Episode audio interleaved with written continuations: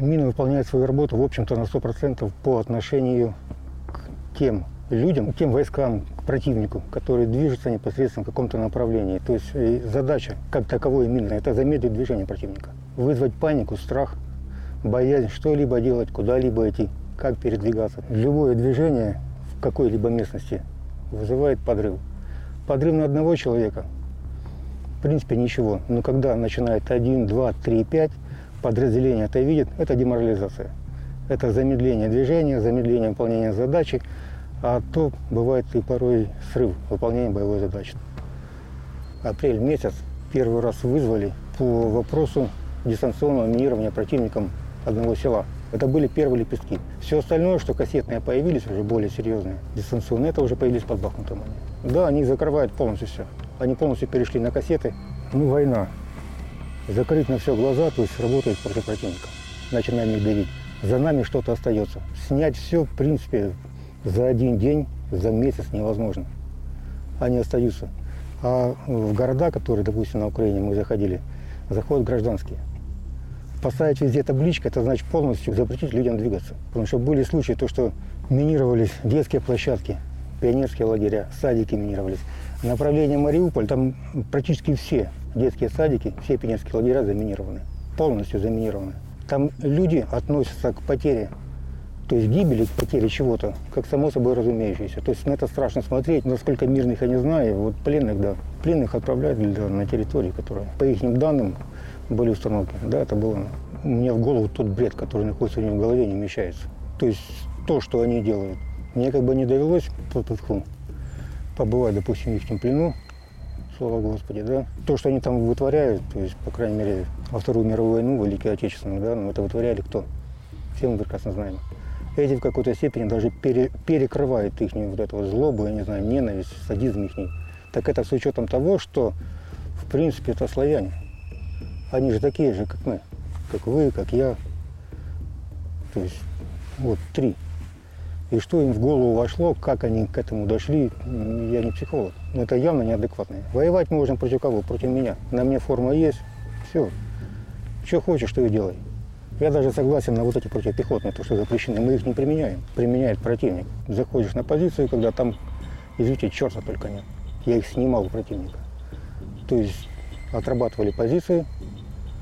Эти мины я забирал, и этими же минами против противника я работал. Но потом при движении эти все мины уничтожались. За собой мы ничего не оставляем. Вот и все. Принцип немножко другой совершенно. Единственное, то, что у нас были применения, это были применения, да, противотанковых мин. Ну, тут сам Бог велел, извините, потому что танкоопасное направление никто не отменял. Прикрытие флангов, еще чего-то. Это обычный датчик движения, который, в принципе, там применяется. Это радиоподрыв. Дистанционный подрыв, который тоже там применялся. Это не трофей, нет. Это, допустим, собрано самостоятельно, но то, как собирает противник, чтобы люди понимали, с чем они могут столкнуться там. Это вообще об этом вещи быть не может. То есть они только в учебном варианте, только для того, чтобы показать людям, с чем они там могут столкнуться. Да. С нашей стороны, но опять же, нам некуда их ставить, и мы их не ставим. Поначалу, первоначально вот были, которые у нас самые первые, вот эти вот ПМН-ки. Образца 1958 года они. У нее вес 200 грамм. Шанс от нее выжить был, в принципе, нулевой. У нее второе название было «Черная вдова». Это любимая мина была у арабов. Африка, арабы все. Почему? Потому что при наступании на вот эту вот мину, одна нога, которая наступила на мину, может вылететь по бедро, вторая нога ломается. Человек погибает от потери крови или от болевого шока, если вовремя не оказать помощь. Какая может быть вовремя оказанная помощь, допустим, если мина установлена где-то в лесу? Соответственно, потенциально 200. Потом все дальше и дальше мины стали немножко, если так можно сказать, быть гуманнее. Они шли по направлению уменьшения заряда. То есть непосредственно уже выполняли свою задачу как противопехотная, то есть калечили людей. Но это ничем не лучше. Почему? Потому что очень большой урон несет для государства. Потому что инвалиды, а инвалида нужно содержать. Инвалида нужно лечить, обслуживать. То есть на них подрываются в основном гражданские. Несколько военных. Потому что войны так или иначе рано или поздно заканчиваются, а они остаются в земле. Гражданским не запретишь. Противопехотные мины запрещены по конвенции, как таковые. Просто запрещены, это слово совсем. применять их нельзя. Растяжки вещь вообще пагубная. Поставить ее можно, а вот снимать-то в лесном массиве, где будет стоять растяжка. Здесь нужно учитывать факторы различные. Ветки, трава, ветер или любое движение в сторону этой же самой растяжки, которая может быть из любого материала. Она может привести эту растяжку к действию. Поэтому, в принципе, только управление. Самый оптимальный, самый безопасный, самый надежный вариант. Но надежный только до первых прилетов. Как только начинается отработка территории минами, то есть все это уничтожается, перемалывается. По минным полям, по картам, они обязательно фиксируются. Но у нас нет такого, что мы ставим минные поля, у нас нет такого, потому что у нас постоянно движение вперед идет. Мы просто их не можем ставить. Если мы их будем ставить, мы будем их ставить против себя. Ставит минные поля, ставит растяжки, ставит все, что хочешь, противник, который откатывается. Вот он может ставить все, что угодно. А мы идем вперед, против кого мы будем ставить. По СВУ взорваться может все. От слова совсем. Вот пень, где сидишь, может взорваться. Подход к этому пню, куда охота сесть, может взорваться. Кострище может взорваться. Места дневки. Ну, то есть все, полностью все.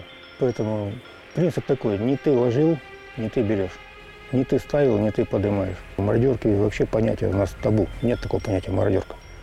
Это нет. В конторе немножко другие правила и намного жестче, чем везде. Какие говорить не буду, но не надо это. Ну, очень жесткие. Если досмотр какого-то мешка идет, это не с целью, грубо говоря, найти кошелек, а с целью досмотра, потому что рано или поздно эта позиция будет вычищаться. Война уйдет вперед, здесь останется тыл, сзади придут люди, и они будут позиции эти расчищать. На этой позиции нужно обороняться, нужно закрепляться. Опять же, мы знаем, на что мы идем. То есть организация, саперы, так или иначе, люди осознанно идут на это. Гражданские-то ведь этого не понимают. Со временем грунт смещается, меняется, осыпается где-то. Мина может уйти глубже, может выйти на поверхность. Ты должен понимать, где ты ставишь, что ты ставишь и как ты ставишь. Насколько она извлекаема, неизвлекаема, насколько она опасна будет для окружающих после тебя. Соответственно, если после тебя она будет опасна, это что значит? Значит, она остается в земле, ты уходишь. Это недопустимо. Установил, ушел и забыл за ней. Это нельзя.